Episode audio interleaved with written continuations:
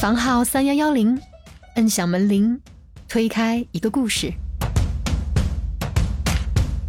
对我每天早上醒来第一件事情不是去刷牙，也不是去上厕所，我醒来的第一件事情就是拿起手机，把所有的招聘渠道里面和国企、安企有关的招聘信息看一遍，有没有？如果有，今天对我来说就很重要，当天之内就要把简历投出去。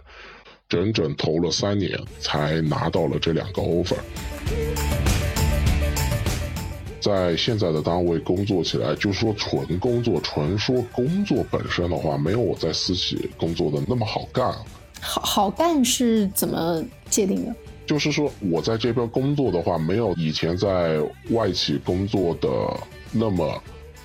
开心和顺手。可能我在外企一个小时能干完的活，我现在在这个现在的这个单位的话，我干一天都不一定能干完。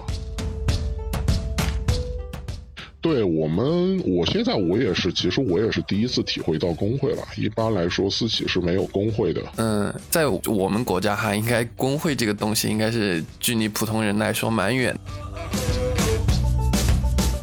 我个人觉得哈，基本上只有非常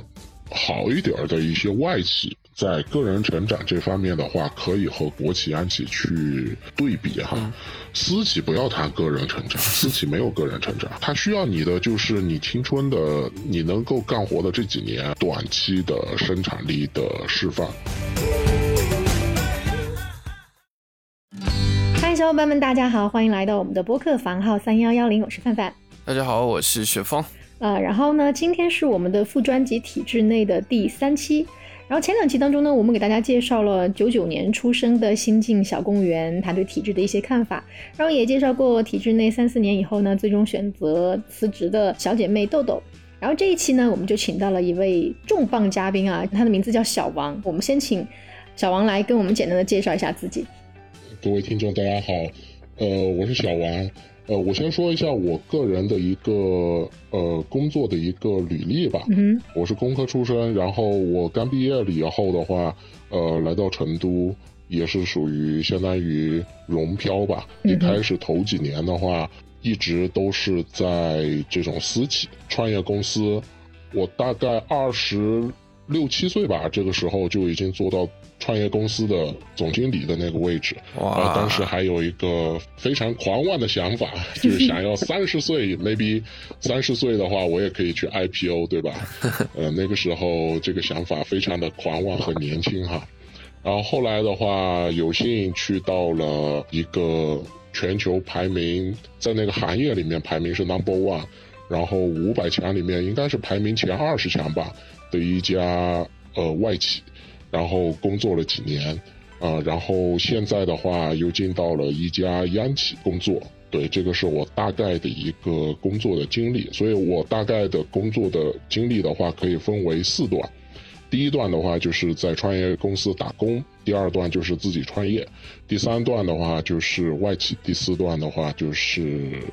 在央企。嗯，这样的。嗯，特别丰富的经历。厉害的履历，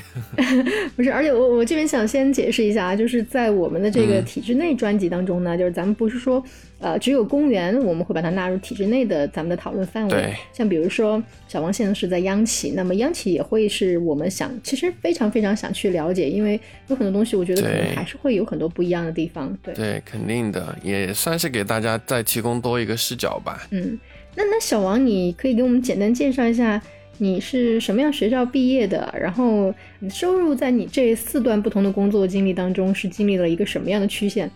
嗯，首先就是院校的话，还是一个二幺幺吧，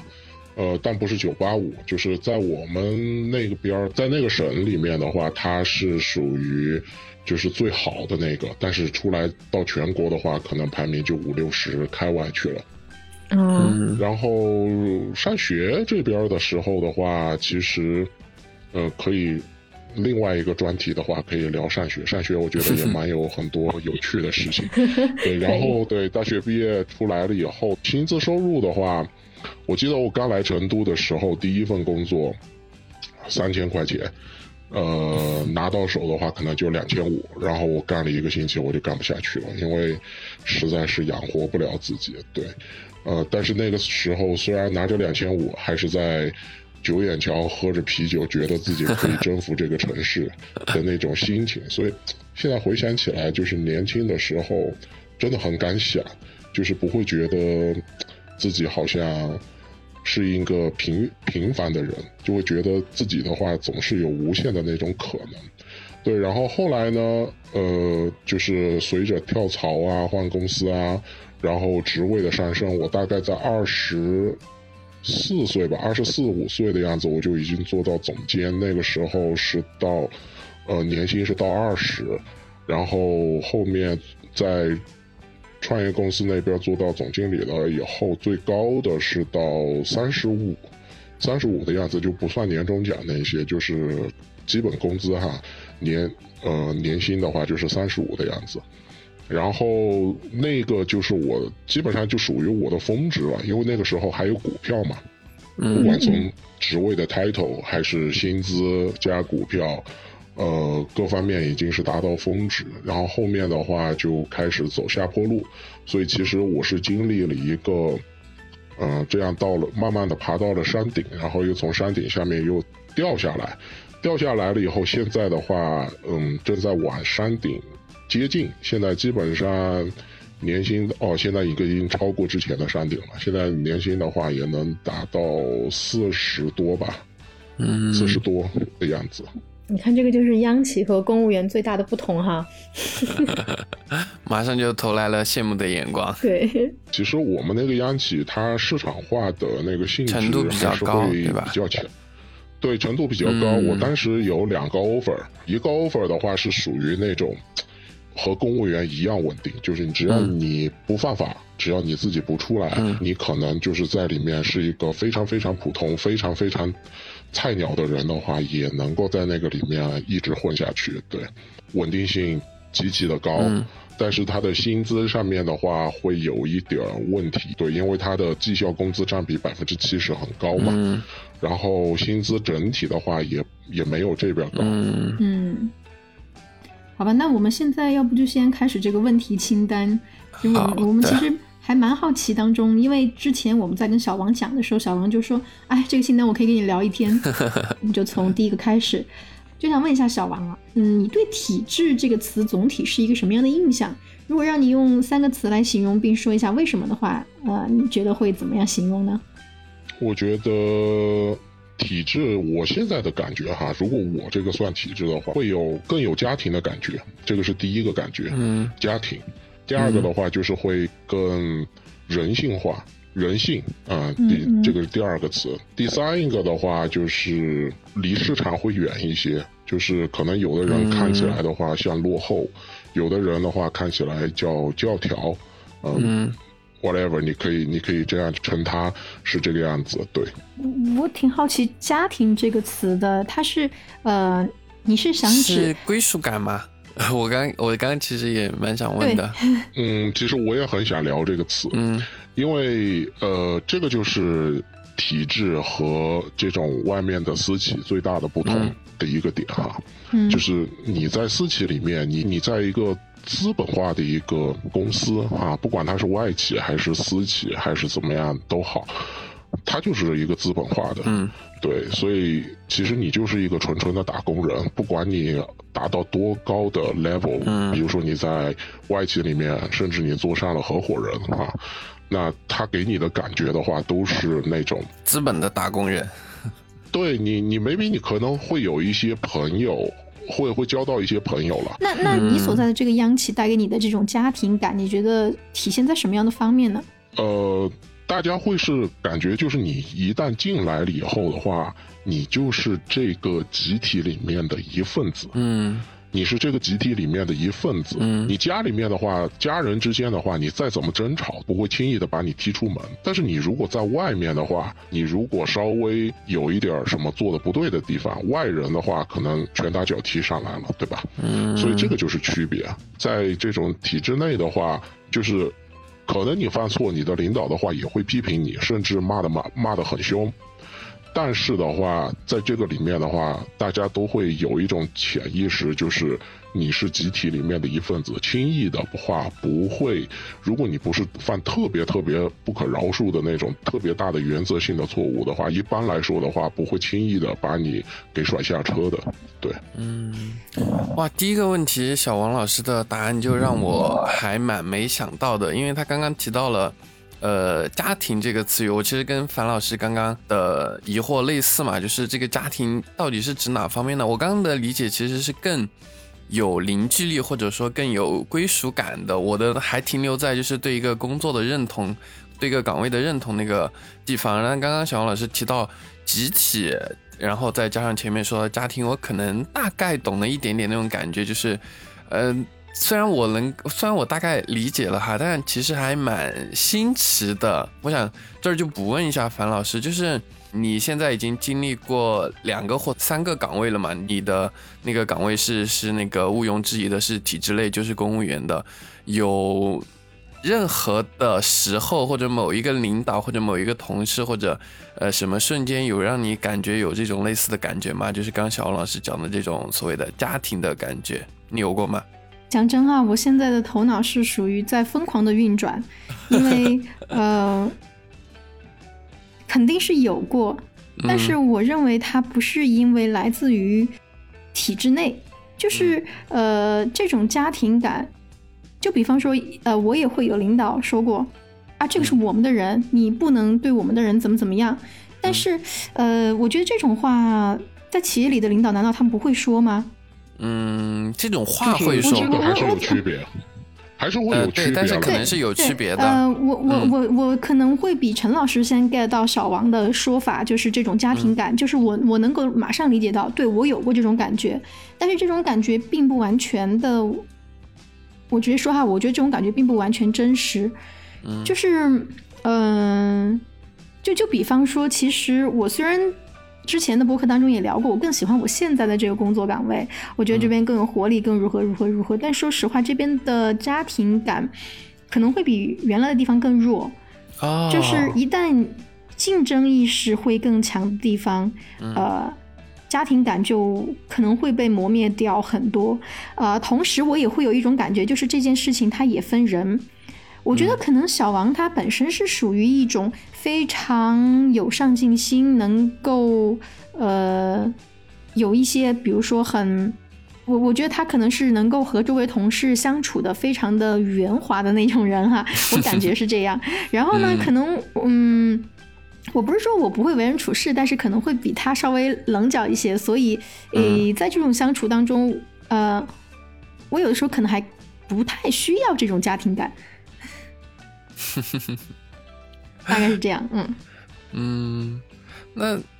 小王老师，我想补就想补问你一句嘛，刚好这个也跟我们第二个问题相关，就是这个家庭感，就你刚刚讲到的这个家庭感嘛，然后你跟凡凡可能体验不太一样，当然你们呃，凡凡是在公园，你是在一家呃某行业的的的央企嘛，就我想问一下，你是其实你前面的履历我们刚刚都听到了嘛，有。有创业公司，有自己创业，有那个超级大型的外企，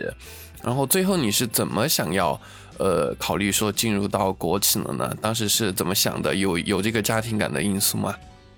嗯，其实我在进入到这家外企的第一天，我就开始关注央企，因为我我可能是一个规划性非常强的人。我的基本上每一步的话都是在之前就是有规划，比如说我进这家外企，我也是规划进来的，就是我自己给自己规划进来的。然后的话，嗯，进了这家外企的第一天，我就开始所有的央企，呃，只要我就开始关注，就只要有这种岗位的这种可能性的话，我都会去投，整整投了三年，然后。在这个时间里面的话，才拿到了这两个 offer。嗯，对，所以呃，第一个是呃，这个规划性会比较强。嗯，然后你刚才问到是为什么要去这个地方，我觉得首先第一个的话，也是因为自己的规划吧，就相当于你自己设定了一个自己的一个计划和目标。呃，当这个计划和目标终于有一天成为现实的时候，这个就有点像赌徒，你已经赌了很多的资源进去，赌了很多的钱进去，嗯让让你撒手的话，你是不会不会愿意的，因为我我有很高的沉没成本嘛，对吧？嗯所以说实际上就算是好奇也要去一下。对对对，其实我在那个外企的话，干干的其实挺好的。一个是我在那个外企里面的话，我自己的岗位我做的，我个人觉得非常好。然后我的领导的话，至少他给我的反馈也是非常好。对，然后我在那边外企的话，其实还会有一定的这个成长空间，还会有一定的发展空间。呃，但是当我一你一直去规划想要去到的那个目标，它终于到站了以后，在你面前的时候的话，你是很难很难，就是把它放弃掉的。虽然可能就是说你选择的这个机会的话，maybe 也不是一个很好的机会，呃，但是的话，你没有得到之前，你没有把这个事情看清楚之前的话，呃，你很难放弃掉，这个是第一个原因。第二个原因的话，其实会就是回到规划上面来。三十五岁嘛，基本上都有这个坎，对吧？你基本上你不管是去国企啊，去去这些，呃，有一些这种体制性质的这种单位的话，基本上三十五岁就是一个坎。过了三十五岁的话，除非你是。呃，这个学历非常高，博士啊，或者怎么样，专家啊，什么专家、行业专家之类的，maybe 有那个可能性。呃，但是一，嗯，就是相对普通一点的普通人来说，三十五岁的话就没有这个机会了。呃，这个是第二个，就是它本身这个地方的话，它有一个门槛放在这儿。然后第三一个的话，就回归到自己的这个家庭的一个规划。因为我个人还是一个比较顾家的人，嗯，呃，然后自从生了小孩了以后的话，我一般选择企业的话，我会看四样东西，呃，这里我也可以推荐给到呃听众，呃，大家在判断一个企业、判断一个 offer 的话，可以考虑用我这个方法，嗯，自己去打一打分，啊、你就有一个相对比较理性的一个评价了。首先，第一张牌稳定性，第二张牌薪资，第三张牌工作强度，第四张牌人际关系环境和你的上级的环境、你的下级的环境，包括呃工作的环境，这些都算作呃环境哈。这四张牌，嗯你可以用你才可以从这四个维度上面的话去打一个分，然后去看一下你的选择怎么样。那么在我现在的这个年龄段，在我现在的这个呃我个人的一个需求上面的话，可能稳定性的话会排第一，这个是第一个。嗯然后第二个的话就是，因为我还要养家嘛，对吧？所以薪资的话会排第二。然后第三的话，可能我才会去考虑，比如说啊那个环境啊，比如说上下级的关系啊啊，比如说其他的一些因素，对。所以那当然还是稳定性是第一了。嗯，确实。那呃，稳定性这个因素就算是呃，像小王老师刚刚提到，在你的规划中，就就可能你的你对自己的职业生涯就是有那么一个大体规划，就是说最后可能是是要是进入体制内，或者说像央企这种相对来说比较稳定的企业的，对吧？对，呃，我基本上给自己规划了 A、B 方案。嗯 A 方案就是我现在走的这个方案，就是相对来说是比较理想的，就是去到一个央企、嗯呃国企这样比较稳定的一个环境，嗯在三十五岁之前。嗯那么也有一个 B 方案，B 方案的话，就是如果在三十五岁之前没有办法去到一个相对比较稳定的一个环境的话，可能我会选择呃去发展一个自己的这种长期的这种副业，嗯啊，能够让自己未来的话可以靠自己的话，能够持续的有一定的稳定性。嗯，OK。OK，因为为什么问这呃，就是补充问了这个问题嘛？因为其实，呃，我现在有一些就是做程序，就是就是做技术的同的的朋友嘛，就我刚刚想说是程序员，然后他们我有有认识的几个朋友，他们呃，因为这两年就业环境不那么好哈，像他们就是可能也跟小王老师类似。就是自己的岗位也好，薪资也好，到某个水平之后，再想要跳槽的话，其实还蛮困难的。就如果你想要维持，比如说你在某一个 level 的厂，你不想去到更小的地方，或者说呃薪资更差的地方，嗯，其实是蛮难选的。然后他们都有那么有那么几个人，他们有一个趋势，就是说想要去找到一个大型的央企或者国企，然后合适的岗位、合适的公司。然后就会开始要考虑稳定性，然后没有大的意外，可能也不换工作。所以说，刚刚小王老师讲到这个点，是我们之前两个嘉宾嘛，这个专辑的两个嘉宾，他们都是呃公务员这边的，他们是没有太提到的，因为可能选择公务员本身就意味着你可能要一辈子待在这儿，可能也没有再去考虑什么稳定性啊，会不会换地方啊之类的问题，所以算是一个。呃，在我们这个专辑下比较新的一个视野吧。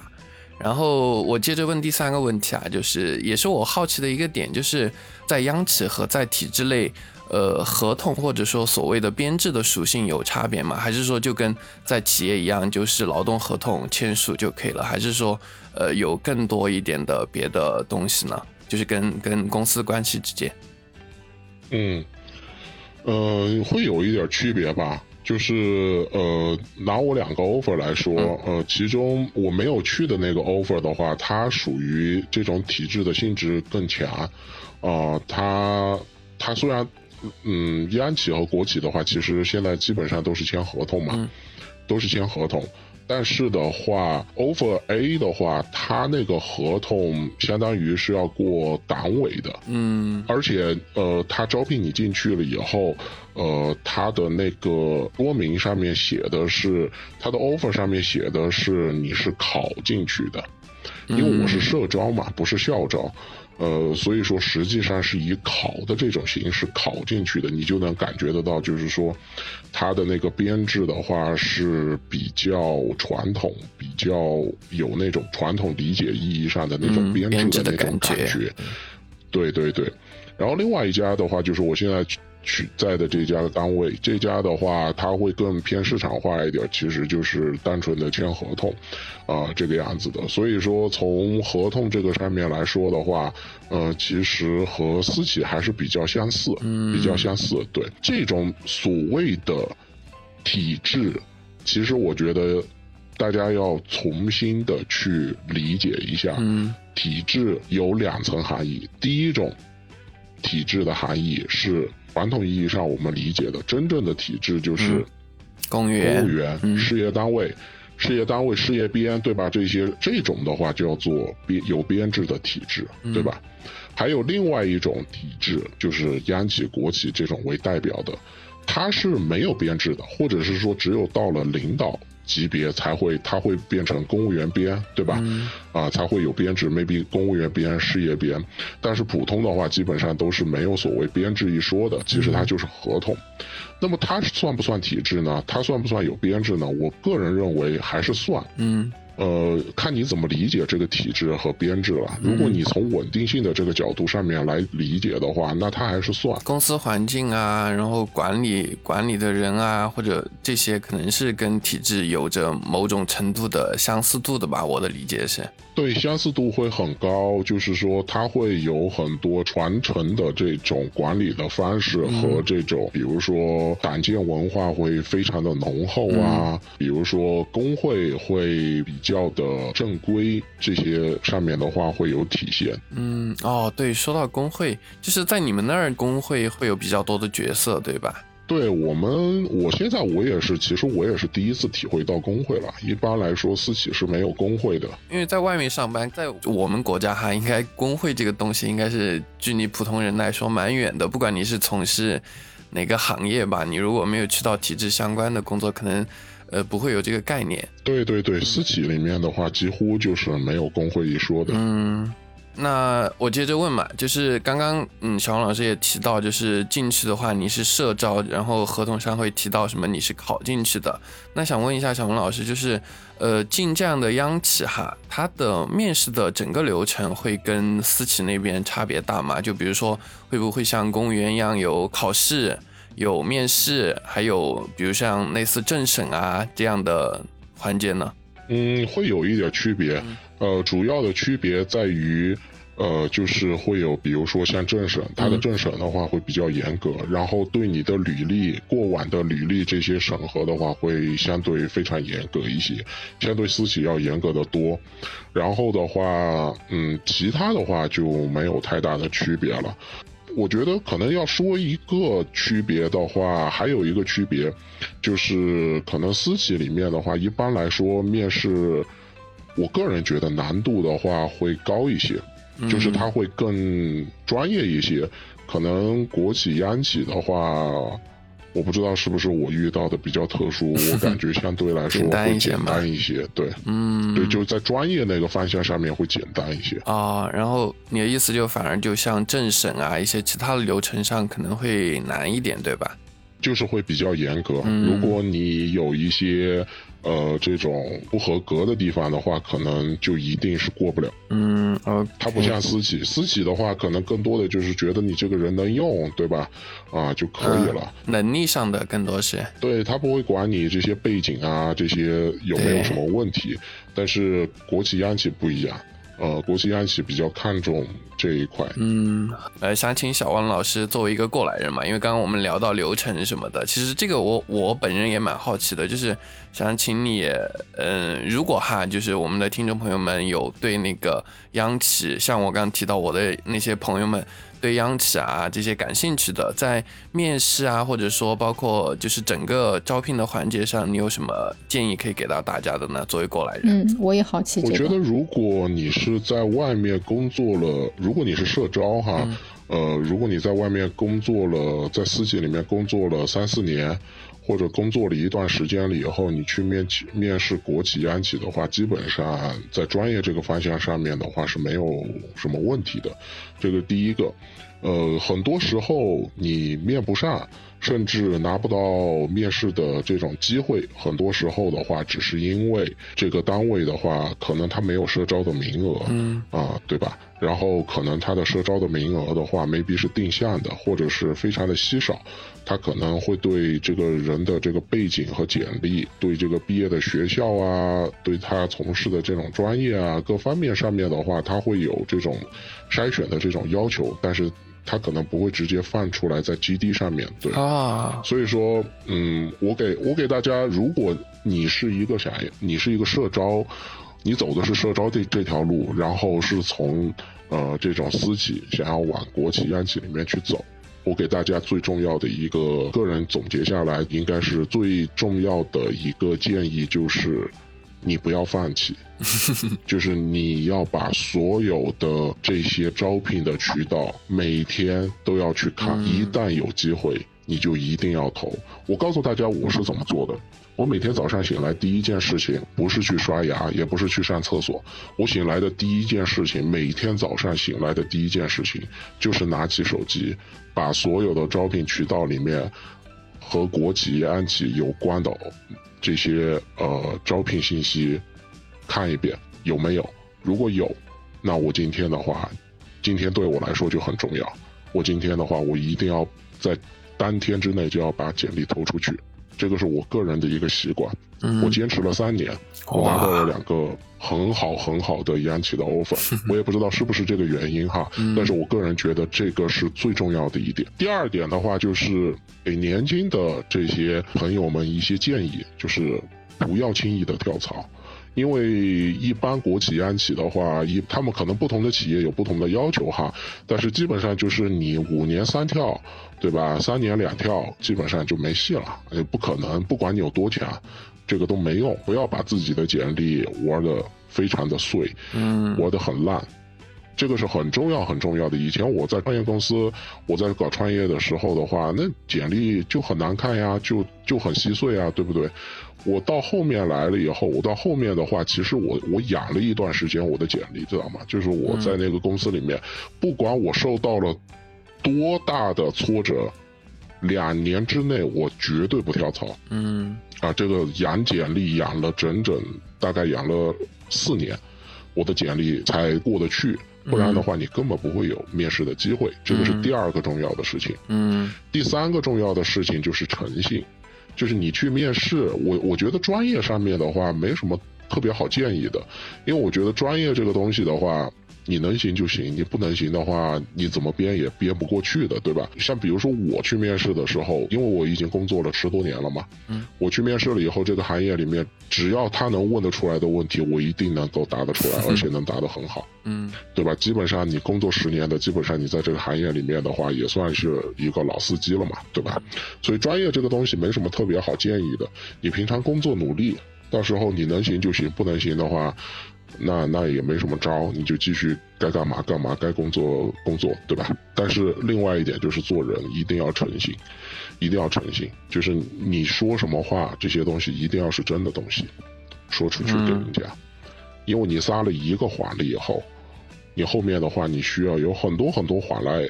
来把它圆，都圆不过来，而且你的这些东西去到这些单位里面的话，都是留记录的，嗯呃，maybe 哪一天人家可能要提拔你了，对吧？但是一政审的时候，哎，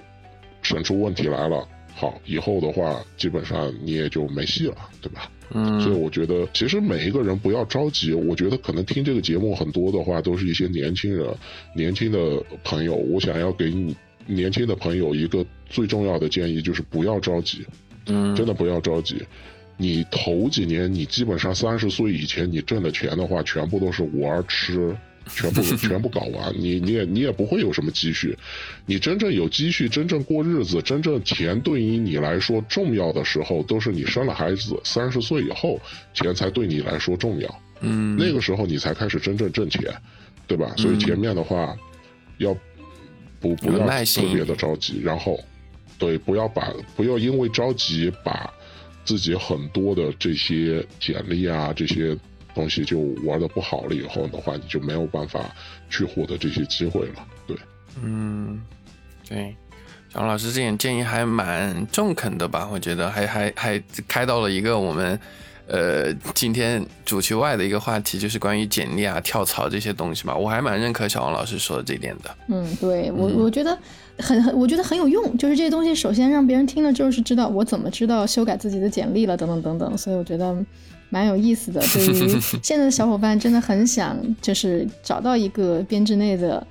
工作来说，就对。其实现在有很多小伙伴啊，他们都是呃一直很信奉宇宙尽头是编制，然后现在嗯考公热也非常的热嘛。对然，后对于这件事情，其实很想问一下小王啊，你是怎么看的？其实我觉得针对这个问题的话，就是有因必有果，对吧？有这样的现象的话，背后一定是有原因的。因为说实话，我就说一句，可能听着会比较糙，但是我个人觉得是我个人的真实的感受哈。嗯，你知道，在这个世界上面，大家吃饭的姿势是不一样的。有的公司、有的行业吃饭是跪着吃饭的，非常非常辛苦，挣的每一分钱都是辛苦钱，嗯，知道吗？对，有的行业的话是站着吃饭的，有点累，但是的话还是比较有尊严。有的的话就是坐着或者躺着吃饭，吃的就非常的 舒服服啊。对对对，这个是不一样的。你如果去了一个跪着吃饭的，基本上所有的私企啊，只要你不是行业里面的龙头，只要你没有非常高的护城河，只要你没有垄断一部分的市场，可以说你都是跪着吃饭可能。都累死。对，你的老板都是跪着吃饭，你想嗯他对你会怎么样？对吧？嗯那一定对你的话是非常苛刻的。嗯这个我基本上是到我我经历了这一圈，经历了各种各样的这些公司了以后，我基本上到了二十二十八九岁才把这个东西的话给搞清楚。嗯基本上你一看这个公司，你去了以后，你就是非常非常苦的一个选择，这个是能够判断得出来的。对。小王老师的意思就是在你看来，其实公务员或者说体制类，呃，你觉得它属于？我觉得他是属于他，他不能说躺着吃饭或者说很安逸吧，但是我觉得，嗯，他至少在在刚刚小王老师提出的这这个语境里面嘛，我觉得他是不那么苦的，对吧？不用去像像就是求着甲方，甚至像有一些我们看新闻或者说听说到的，要要去为甲方做什么什么事才能够拿到这个合同，或者说拿到这个款才能够怎么怎么样。哦，不不不，这个我我可能要那个更正一下我刚才的那个说法。我刚才说的三种吃饭的方式，基本上就是针对不同的企业。嗯但是如果你要说在体制内的话，其实就是辛苦的也特别的辛苦，不辛苦的话也有，也有非常轻松、非常非常轻松的这种工作，对吧？据我了解哈，就我也有朋友在当公务员，我我个人觉得他的经历的话，基本上没有任何一个我我了解我周围的朋友，没有任何一个在私企的朋友有他苦，就他他拉开了我对于公务员的新的认知，全新的认知，真的非常非常的辛苦，任何时候，基本上节假日都在加班，然后平时的话，周一到周五的话。五天的话，至少加三天、三四天班嘛。嗯。然后一到周五，一到周六、周天，一到节假日就加班。嗯。就非常非常的苦。那，嗯，但是的话，也有一个特点，就是说，他就属于那种体制内跪着吃饭的那种人。但是有一个区别哈，还是会和公司会有一个区别。公司的区别是，别人可以轻易的把你的饭碗拿走。嗯，因为你的这口饭是一个私人老板给你的，知道吗？所以他可以根据他个人的喜好，根据他个人的需求，可能哪一天他不看你不顺眼的话，他就可以把你的饭碗砸了，对吧？嗯。但是你在体制内，什么叫体制？什么叫体制？就是它是一种制度，它是有制度的。你即便在这个体制里面非常辛苦的去吃这碗饭。但是只要你不违反这个制度里面的相关的要求，就轻易不会有人去砸你的饭碗。嗯，这个是我个人的理解。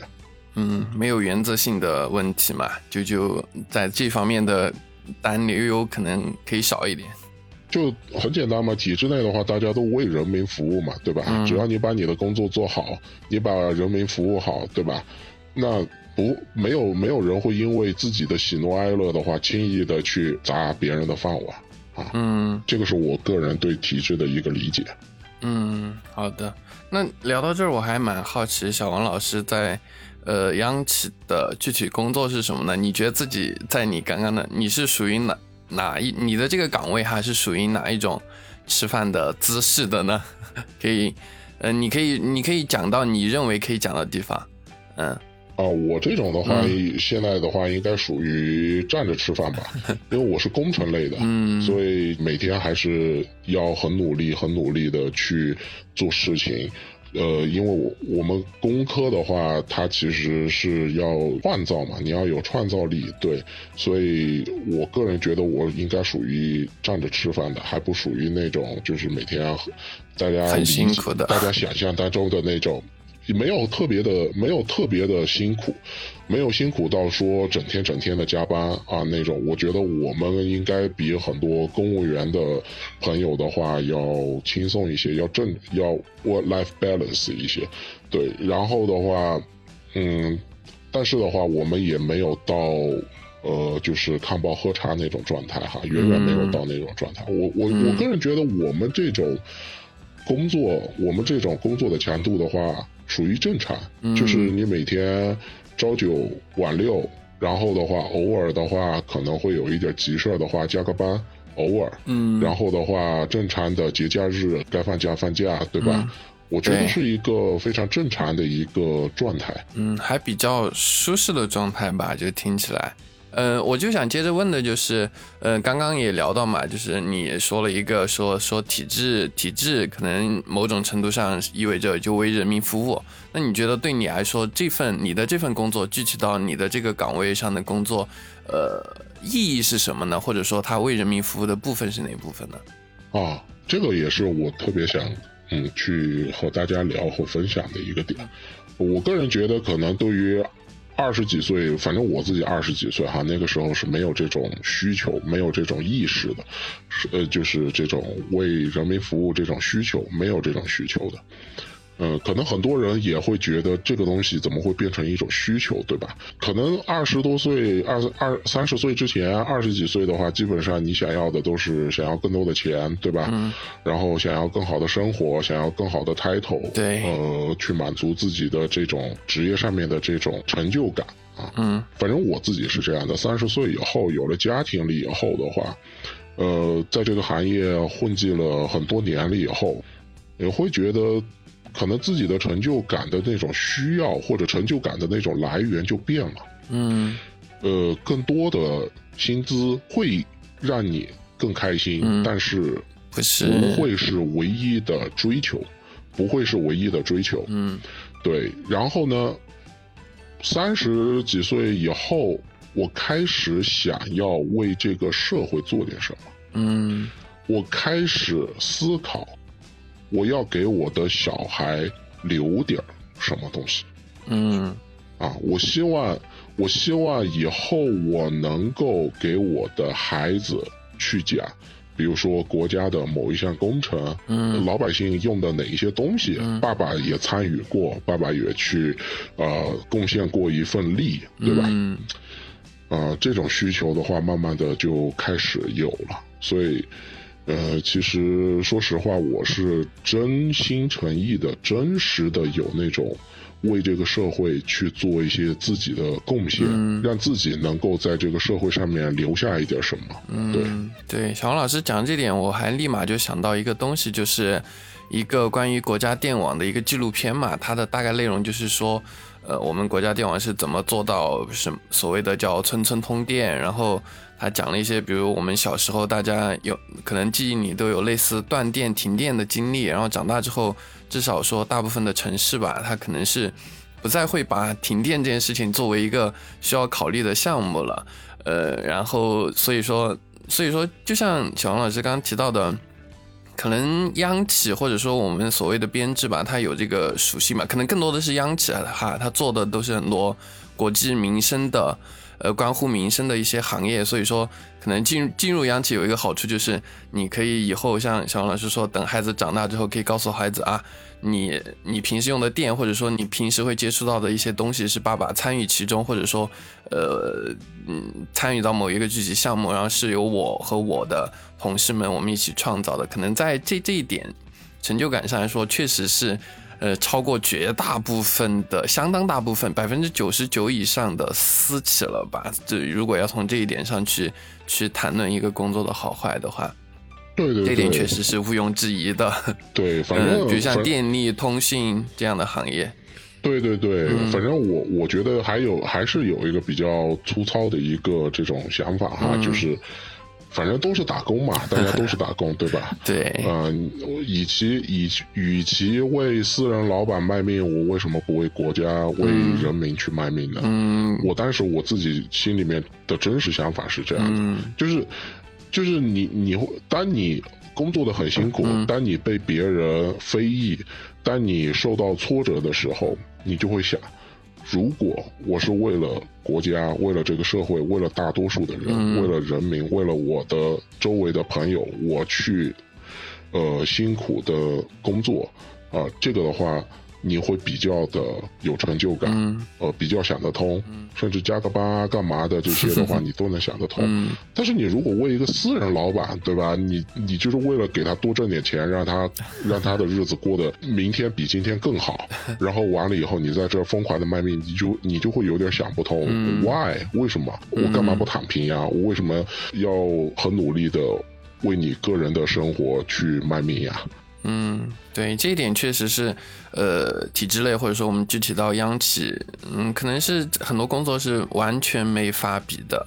工作的意义的部分嘛，这一点确实央企是毋庸置疑的好。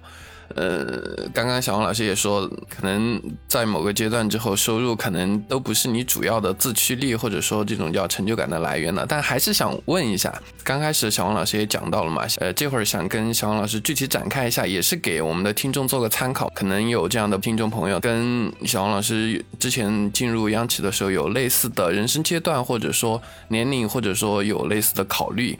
嗯，进入央企之后，他的收入可以具体一点给我们描述一下吗？他呃，比如说他的升迁的曲线，或者说他跟同等级的差不多能力的私企比，他的收入怎么样？他的收入的。比如说，嗯，构成，比如说我知道的，像一些我有朋友在水利行业，他们有呃比较大金额的企业年金，然后他们的公积金、社保都是顶额缴的，就跟实发工资没关系。嗯，他们是按照所在城市或者所在省份顶额缴的这些福利上的，可以具体的给我们介绍一下吗？嗯，收入这一块的话，首先就是你选择了国企央企，你就选择了这种收入的这种制度。我个人觉得哈，不能单纯的去跟私企去比，因为他们俩是不同的东西。对你不能去拿一个国企央企的一个工资，去单纯的去和一个私企的工资去对比，我个人觉得是没有意义的。啊，因为你一定要综合的来看，综合的来算这个账，对吧？呃，首先从薪资上面来说的话，国企央企刚才已经说了，为人民服务，对吧？非盈利性组织，他就不可能说把个人的这个薪资的话无限的放大，因为这个这个不是不是资本主义哈，我们是那个特色社会主义，呃，我们去嗯有很大的这些盈利了以后的话，我们是要带动这些还没有富起来的人，对吧？所以你个人的这个收入、个人的这个薪资的话，不能去做无限的放大。这个是第一个，第二个的话就是说，呃，薪资构成上面来说的话，会有一些区别。可能私企的话，很多时候就是用单纯的钱、单纯的工资、单纯的奖金这些东西去吸引你。maybe 呃，可能会有一些股票啊、期权啊，但是呃，我要提醒就是各位听众，股票期权这个东西啊，不要特别当真哈。不要特别当真，在我们这个这个社会的话，资本主义没有那么发达哈，很多老板的话都是以前没有富过的哈，不会轻易的把他 公司的利益轻易的分享给你哈。利益，所以这个是一个提醒。呃，构成上面的话，像央企这一边，国企央企的话，他们的构成的话会更丰富一些。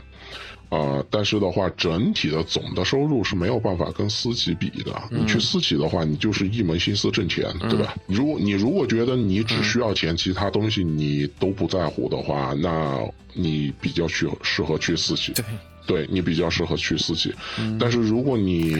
你需要的东西。会呃会比较的丰富，你需要有一定的薪资来帮助你养家，你需要有时间去顾你的家庭、顾你的朋友、顾你的生活，啊，你需要有一个相对比较呃舒适的一个环境、稳定性、成就感，然后你需要有一个相对比较长期的可以奋斗的一个方向和目标，啊，什么有一个长期的事业。啊，你的需求的话相对比较综合，那你可以来考虑一下国企和央企。嗯，对对对。当然，我觉得不用考虑。我我觉得，我觉得你也不用考虑。当你适合国企央企的时候，嗯，你一定会朝这个方向去走。肯定会知道。当你不往这个方向上面去走的话，说明你还不是很适合这里。嗯，对。确实像小王老师说的嘛，这个也符合我们一般人，就是没有相关经历的，呃，普通大众的看法，就是可能说你要真的从数字上，比如说年薪、月薪。呃，这些东西上，你去看一份体制类哈，这个甚至包括公务员，不管央企、国企还是公务员，它可能相对的会低很多。但是如果你把这个呃收入不单纯的是一个数字，而是嗯更多维的、更多维的收入，它包括这份工作带来的稳定性啊、成就感啊，呃，包括是是否是一个你可以长期从事甚至终身从事的像事业，呃，综合的方面来看的话。那有可能央企、国企这样的体制类的工作，有可能会是适合你的一个选择。对，嗯对，对。然后接着下一个问题吧。这个前面大概听到小王老师说到一点，就是关于体制内外的一个工作上的很有体制特色的一个区别。前面提到一个是工会，然后除了工会之外，还有没有什么你进入这家央企之后才？感受的比较深的、很有体制特色的事情呢？呃，我觉得是规模和你做的事情。规模，嗯就是呃，首先一般私企的话，它的规模的话不会特别的大哈，不会特别的大。但是你去看央企、国企的话，就是几万人的这种国企、央企的话都是非常多的。这个是第一是规模，第二个的话就是你做的事情。也是规模，可能你在私企里面的话，你可能你做的就是一个非常非常细分的一个行业里面的很小的一件事情，或者你的目标客户，你的客户，这个公司的客户，可能也是很少很少的一波，比如说几百个客户、几千个客户、上万个客户，对吧？但是你你如果在国企和央企里面的话，你可能体制性质强一点，像你说的电力的话，你做的这些项目哈。随随便便的话，这些规模的话都是上亿的这种用户，这个盘子的话都是非常的大。就是你很多时候，你很多时候这些项目、这些工作，你如果不在国企央企，你根本不可能有机会接触不到、接触得到。对。你想，如果是你一个工作了十来年的一个行业里面，算是一个老司机了吧？你总是想要把你的甲壳虫、把你的 Mini Cooper 的话换成一个大一点的 SUV，换成一个大号一点的车玩一玩，对吧？嗯。嗯，你的技术，你你以前 是你以前是轿车牌照对吧？嗯，你还是想要去玩一玩大卡车这种二类牌照玩一玩对吧？你的现在你的技术都那么娴熟了对吧？老玩那些小规模的盘子的话，感觉没什么挑战对吧？嗯，对，嗯，工作带来的挑战的维度可能不一样吧，它不是它可能不单纯是技术的提升，或者说不同行业带来的挑战，而是它是完全是数量级带来的改变。它需要的是保障，比如说，嗯，你像微信已经够牛逼了，微信我印象中还是四亿用户吧，但是你放到什么电力啊、通信啊这种国计民生的的特央企的行业，可能每一个行业那四亿可能只是基础而已。对，就是你可能很少有人。会真正的触及到这种上亿用户的这种项目哈，即你你如果在私企里面的话，那就非常凤毛麟角了。你你有什么机会能够去到微信那个团队里面做微信这种规模的产品？对。但是如果你在一个国企央企的话，那很有可能就是一个特别不知名的国企央企，人家也是做着好几亿人用着的这种项目，对吧？嗯，对。那。对小王老师来说，你觉得在体制内的工作，它带来的个人成长还有哪些方面呢？是可能你不进入体制、不进入央企、国企没法得到的个人成长呢？呃，个人成长这一块上面，我个人觉得哈，基本上只有非常好一点的一些外企，在个人成长这方面的话，可以和国企、央企去呃对比哈。私企不要谈个人成长，私企没有个人成长。嗯，你在一个私企里面的话，普通的私企里面的话，你有没有见过那种催肥的鸭、催肥的猪、灌水的牛肉，对吧？要什么个人成长？他需要你的就是进去了以后马上干活，马上给他挣钱。嗯，你的成长不重要，知道吗？因为因为他不会养你一辈子。嗯，呃，他需要你的就是你青春的你能够干活的这几年，所以。他不会去特别的去考虑太多，呃，你个人的这种成长哈，对。但是国企央企不一样，国企央企的话，这个就是我所谓的家庭哈，嗯，这个时候这个家庭的这个感觉就来了，对吧？对，雇佣方式和员工的定义不一样，对他会更看重就是一个长期的一个服务，你是长期的在这个集体里面，所以你需要去成长。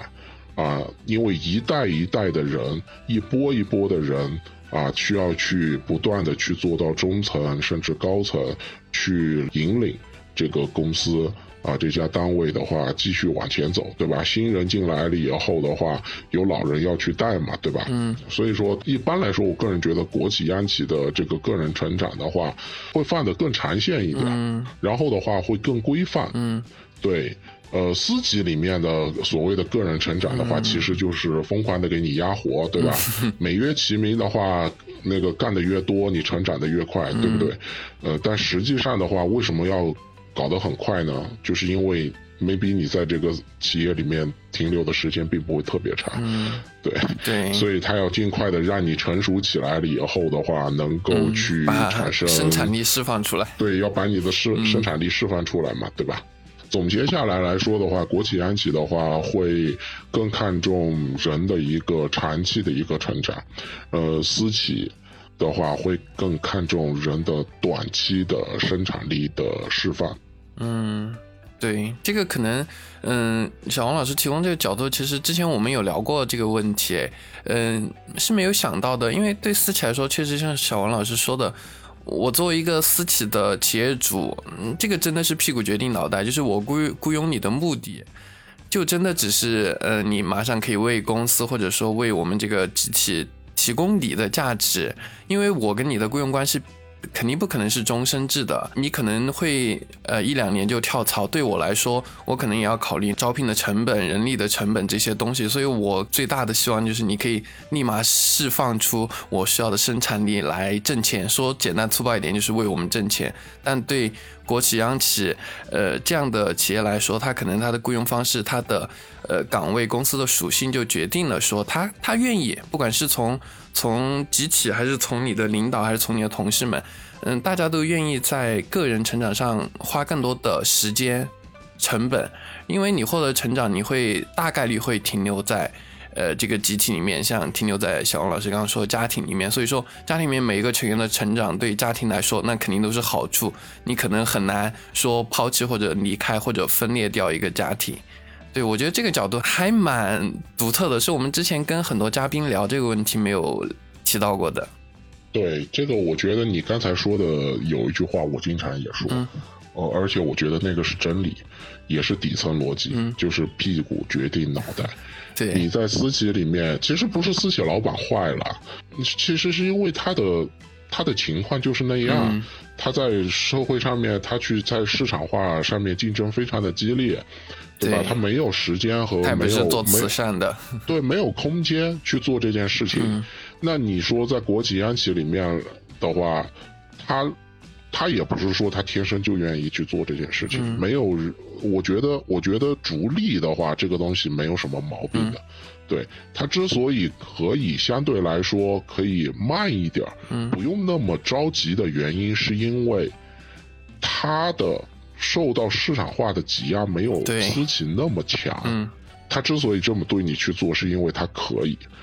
另外一个不这么对你去做，是因为他不可，对对，也不是他不愿意，可能也不是单纯的说他不愿意。对，说简单点，就是我们很多国企央企啊，不，但不是全部，它可能是处于。垄断行业的，就比如说很很有特点的，比如说能源相关的，呃，电力啊、石油啊之类的，它处于垄断行业中，它没有引入很完善的市场竞争的时候，那比如像能源上的央企、国企，他们可能不太用去考虑。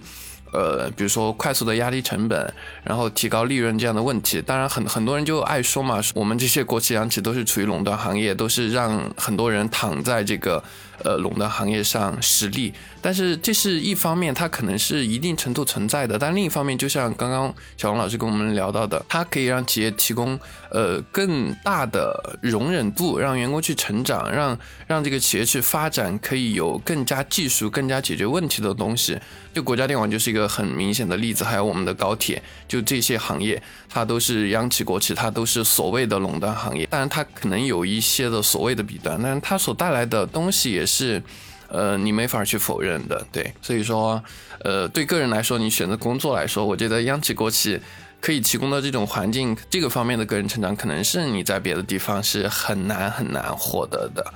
嗯，这个地方其实我持保留意见。我觉得以后我我还想再多请一些其他在国企央企的小伙伴来聊一聊。嗯，那其实很想问小王一个问题啊，就是其实你之前已经换了这么多份工作了，有没有想过可能会有一天你会从现在这个央企里面辞职掉呢？会，呃，其实嗯真的吗？我以为你不会考虑。嗯，会，因为如果他改变了我最初对他的认知的话，那我当然会啊。比如说，我最初对他的认知是他的薪资达到了我的一个需要，对吧？那如果哪一天他断崖式的下跌的话，我可能就要考虑了，对吧？啊。另外的话，前提是出现了这样比较大的状况，对吧？对，就是说，如果他还是以前我爱的那个他，那我不会轻易离开他的。但是如果他哪天变了一个人，那 I'm sorry，你已经不是我原来爱的那个人了。那我离开你的话也是有可能的呀。反过来就是说，只要他不变，你就会一直爱他。对，只要当下小王是没有这个计划或者打算的。目前来说，其实我这个这个问题，其实我觉得可以多说两句。其实我觉得很多人的话，可能离职的话，可能家庭环境还算可以吧。可能离职对于他们来说的话，也不至于吃不上饭，对吧？家里面的话也能够支撑。就是我觉得很多人离职的这个点还是比较低的，可能有一点不开心干嘛的，或者老板 PUA 一下他，他就离职了干嘛的，对吧？嗯但是其实我现在的话，我是觉得，就是如果我看中的这些东西没有变，那我不会轻易的去离职，因为我们现在换一个工作的成本是非常高的，对吧？我可以告诉你，只要是公司，只要是单位，没有一个地方是舒服的，舒服的地方不会给你钱，就这么简单。嗯只要给你钱的地方的话，一定都是有反人类的地方的，对吧？真正的顺从人性的话，就天天躺着，对吧？嗯，躺着就有饭吃，这个才是真正顺从人性的，对吧？我我觉得我听下来哈，就是小王的整一场聊天，呃，非常的现实，就是每一条都是非常非常客观的，一二三四。我我记得你刚才在刚开篇的时候聊对选择公司的四张牌，然后呃，我听完了之后，我没有听到一句是这个东西跟你的专业对不对口，这个东西是不是你喜欢的。就是说，其实可能到小王的这个年龄段，他有很多呃他在意的东西，比如他的家庭。那么这跟这些比起来，可能他喜不喜欢和这个东西是不是他曾经热爱过的那个专业，我觉得已经都不重要了，对吗？嗯，其实说实话哈，我在现在的单位工作起来，就说纯工作，纯说工作本身的话，没有我在私企工作的那么开心，那么舒服，或者是说，嗯，工作那么好干，的确是这样的哈。好好就是干是怎么界定的？就怎么说呢？就是说我在这边工作的话，没有以前在外企工作的那么开心和顺手。嗯我我举一个例子哈，嗯可能我在外企一个小时能干完的活，我现在在这个现在的这个单位的话，我干一天都不一定能干完。原因呢？然后原因原因的话很简单啦，那外企的话，人家追求效率啊，人家追求方法论啊，对吧？嗯那你在这种现在的这个单位里面的话，这个也跟它的成熟度有关了。人家那个外企的话，人家是百年外企了，各种体制流程啊都很成熟。我们现在这个单位的话，它还还是算是比较年轻的，可能很多制度的话不完善，对吧？嗯所以说它的效率各方面的话，可能也赶不上，对吧？这个我觉得是客观的一个情况，但是客观的情况折射到个人来说的话，就你工作干着没有那么的顺手，嗯没有那么的舒服，本身是这样的。但是，但是在钱面前不重要。就是回回到凡凡的那个问题，就是说，你个人的这个开心和快乐，我个人觉得不同的年龄段，呃，对于这个很多事物给他带来的开心和不开心的这个这个判断和界定的话是不一样的。可能年轻人，我年轻的时候的话，我也会抱怨啊，现在这个公司的话，这这这样没有商家的什么怎么好，对吧？或者没有别的朋友的那公司好，我干着很不爽。然后完了以后的话，我可能我真的就有可能要走，对吧？但是，当你的工作、当你的人生的这个履历和经历丰富了以后，你的思路会变。像比如说，我现在看到，虽然我现在干的没有以前那么顺畅，没有以前那么高效，但是我会看到说啊，因为他现在的这个企业处于一个什么样的阶段，这种呃情况的话都是客观正常的。嗯呃，换句话说，呃，就是因为他有很多毛病，maybe 你个人的话也会有很多机会，对吧？就是你会辩证的，会更丰富的，会去更多的去探寻这些问题的这些本质，而不会说揪着问题了以后的话，马上要么解，要么就是直接甩一边，对吧？嗯你会更理性，会更全面的去看待这些问题，嗯所以你也不会轻易的因为一个事情就不开心，嗯就很不爽。啊、嗯当然你也不会因为人家给你发一笔钱的话，你就你就很容易很开心啊，对吧？很舒服啊，我我我感觉你现在的开心和舒服是来自于你自身，呃，创造出来的一些东西，不是跟跟你可能在哪儿工作已经没有关系。但我觉得这个应该是属于一个人到了一定的年龄阶段之后，呃，他可能可以达到的一种自我状态。就是我知道小峰老师最近很爱钓鱼啊，呃，我一开始我听说这件事情，我就我就跟我老公说，哎，我说你们俩最近怎么都这么喜欢钓鱼？会不会是因为你们俩的年龄都就是奔着像老年人的方向在发展了？但是不不不，就是怎么说呢？就是我后来我能够从他们钓鱼的那种真心散发出来的快乐当中找到这个原因。我觉得这个是他们人生当中他们自己给自己创造的一种，呃，我觉得很多人很难达到的一个状态吧。嗯，对，我觉得我我说我我补一句啊，我个人觉得我我就一直在追寻对自己的一个控制。就是我在不断的去修炼对自己的一种控制力，就你知道，年轻的时候你对自己的话是没有控制力，你整一个人的话会被很感性的东西的话被牵扯着走，就你自己对你自己本身的这些行为情绪，你是很缺乏控制力的，你会很容易受外界的这个影响。可能随着你的年龄，随着你的经历不断的丰富了以后，你会越来越少的受到环境的一个影响，更多的是受自己的一个心境的一个影响。嗯，这个点我其实刚刚你们聊，我想起来了，前段时间去世的稻盛和夫嘛，他写的他写了蛮多书的，然后蛮多大，我认为是鸡汤，然后我也看了蛮多本，但我只就就主要记住一句话。就是他对工作的态度，他给了一堆数据，就是一个普通人，你可能都会工作到六十多岁退休，然后你的工作时间大概会占到你的整个生命长度的醒着的时间的百分之多少，然后他就说，对大部分人来说。从二十多岁到六十多岁，工作是大部分人这辈子就无法避开、迈不过的一个坎。那如果在这个前提下，你要怎么面对你的工作呢？稻盛和夫提出一种，就是说，在认清工作是绝对在你的生命中占绝大多数的比重之后，你要去热爱，你要去享受你的工作。但在我看来，他的论据我是认可的，但是得到的结论我有一点相左的意见，就是说，如果工作它确定的，它是在我们生命中是无法避免的，就占有这么高的比重的时候，那，嗯，可能工作本身的东西，当然，如果你可以从事你热爱的事情，那肯定是很棒的。但如果没有，或者说没那么热爱的时候，我觉得。嗯，更重要的就不仅仅是工作本身吧，你喜不喜欢或者什么样的工作？我觉得更重要的是你看待这一份工作或者看待工作这件事情的一种态度吧。我是一个普通人，我没法躺着就可以很安逸。那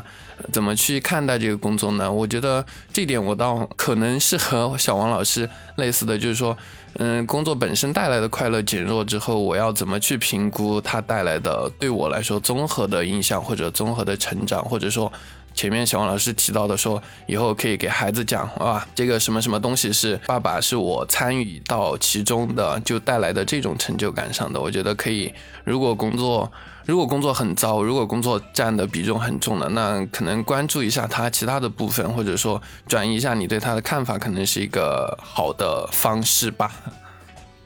嗯，对，我觉得永永远都不要忘了，工作的目的是为了更好的生活。嗯嗯，对。好，所以下一个问题吧。那小王，你现在对正在选择未来工作的这些小弟弟妹妹们啊，他们应该到底选私企还是外企，还是应该去国企，还是考公？你对他们有什么样的建议或者嘱托呢？其实我我我如果只说一个哈，嗯，我个人的建议就是认真的听一听父母的意见。嗯，要是 他们的父母是不能好好给出意见，那怎么办呢？那那个不重要，我的建议就是认真的听你父母的意见。我没有说你一定要遵从他们的意见，我的意思是说认真听，去思考。我觉得这个是最重要的，我个人觉得是最重要的。就他可能，你我什么叫认真听哈？认真听就是，如果你觉得他的建议不对。那你要深入的思考，你要有很很好的理由，你要有很多很多的理由，啊，去证明他的这个意见的话是有问题的，然后你也要去证明你的另外一个选择，从很多很多方面来说的话，都一定比那个意见要好，而不是一味的他们那一代人老了，他们的意见，可能可能你的父母的话文化水平没有你高，但是并不代表他们的意见就没有价值。可能他的文化没有你高，可能他在你心目当中的话，已经不是你小时候那个非常伟大的爸爸和妈妈，对吧？嗯，我觉得小王这个意思有可能是一种，你认真听，然后你自己通过跟他们的交流建立一个完整独立的思考，这样你才能知道什么样是你真正想要的东西，是这个意思吧？对，因为很简单啊，为什么要认真听？因为这个世界上只有他们给你意见的话，只是为你好而已，只有你的父母呢可以做到，或者或者说任何人都没有那么纯粹给你意见。可能你的父母会偏执啊，一定要去国企，一定要去央企。但是我跟你说，我见到的被社会毒打的多得很，后悔的人多得很，知道吗？你不相信，你可以去试一试。好吧，好吧，我我其实从来没有想过，就是建议会是这个样子的。不过 对对听众来，对对听众来说，应该算是一个比较啊新颖的思考方式，我觉得还蛮好的。这这工程师的思维。对，今天小王老师 还给到蛮多。嗯，我们没有聊到过，或者我也从来没有想到过的角度的，我觉得这这个也是我们节目的意义之一嘛。对，我我其实我上一期嘉宾在我邀请他之前，他就跟我说：“嗯我的天哪，你拿一个同样的问题清单来问，不是所有人答案都差不多吗？” 我说：“我跟你打赌，肯定每一期答案绝对都很不一样。”对，所以好吧，那小王来回答一下上一期嘉宾给你留下的问题。对对，嗯，呃，你在工作中做过最奇葩的事情是什么？是我自己做的最奇葩的。对，这份就是当下这份工作。当下这份工作，当下这份工作，说实话没有什么太，说实真的，说实话，当下这份工作没有什么奇葩的，因为说实话，我比较珍惜现在的这些机会，所以我工作的话，一般不会有奇葩的事情发生。那那你讲讲以前呢？你觉得跟现在在央企里面的对比起来，呃，比较有特色奇葩事情是什么？嗯，就就说一个吧。呃，我觉得，我觉得对于我个人来说很奇葩，就是我我自己是一个，还是一个蛮受不得气的人。嗯，知道。我自己是一个这样的人，对，但是。但是我之前做过一件很奇葩的事情，就是你可以理解为胯下之辱，就真的已经到了这么严重吗？就你就是已经到了没有没有什么个人尊严一说的那种那种那种情况。但是当时为了要把自己的这个简历的话，要把它给捋清，对吧？为了为了让自己的这个简历的话不要特别的散。啊，对吧？不要长期的跳槽，不要断断续续的。嗯，就在那个单位里面的话，就是无尽的忍受这种胯下之辱。你举个最极端的例子呢？最极端的例子呀，最极端的例子的话，就是每天别别人都在 PUA 你，都在 diss 你，每天别人都在搞你。这件事情难道在体制内就没有吗？可能在体制内里面也会有吧，我我觉得可能会有，但是我个人没有遇到哈。我觉得，我觉得最奇葩的事情就是我居然能够这样一直忍受着，忍受着，坚持下来，坚持下来。对，这个我个人觉得是挺奇葩的一件事情，我自己绝对不相信我自己能能够做到。很多时候就是我想说的，就是每个人啊，嗯，特别是想给年轻的这些听众哈，在工作当中。你如果没有忍受过胯下之辱，你如果没有忍受过人在屋檐下不得不低头的这种场景，哈，你没有这种忍受的话，你的韧性是不够的。嗯嗯，这一点我是同意的，但是我我我自己是这种感觉啊，因为我跟小王认识还是有那么些年头了，然后从从我对你的了解，我觉得你是属于。可以不忍受就不会忍受的那种人，所以呃，我对你的忍受的限度其实是是那个弹性，我觉得可能是持一定怀疑态度的。所以，所以这个要看我这个这个这个东西，我我我来我来澄清一下啊啊啊！好，我的忍耐的限度取决于我忍耐完这件事了以后，我能收到多少的回报哦，我会算账。如果我如果这个回报很高，嗯。那我的忍耐的话，也可以毫无底线的。给到给到。收益生存之道，如果收益不好的话，对，如果收益不好的话，那简直一个眼神我都忍不了啊。很实用主义。对我，我觉得真的小王这么多年，我觉得在不管是他的哪一段工作经历当中总结出来这些东西，都特别的实用，非常之实用。就是当我如果比如说明天我又遇到了像今天这样的事情啊，我可能我都会把小王的理论在心里默念十遍。嗯，好，可能我一天就美好的过去了。嗯，好的。那让让最后小王来给我们的加下一个嘉宾留一道题。好的，我想要留的是你在工作当中遇到的最让你崩溃的一件事情是什么？嗯，可以，这个这个更具体了。对对对，好的好的。对，下次我们一定打破砂锅问到底，把这件事问出来。好吧，那今天非常感谢小王同学来跟我们聊这么一场，然后真的很感谢。小王和陈老师啊，你们等我那么久，呃，大家可能也听出来了，中间我有很长一段时间不在，是因为上一期我们当中说到的体制内工作的弹性，然后呢，我被很粗暴的打断了，所以呃，中间有一段时间没有录制成，比较呃遗憾，呃，好吧，那就今天这期还是到这里，然后感谢小伙伴们的收听，呃，那我们就下期再见喽，感谢小王辛苦，凡凡，大家拜拜，拜拜，拜拜。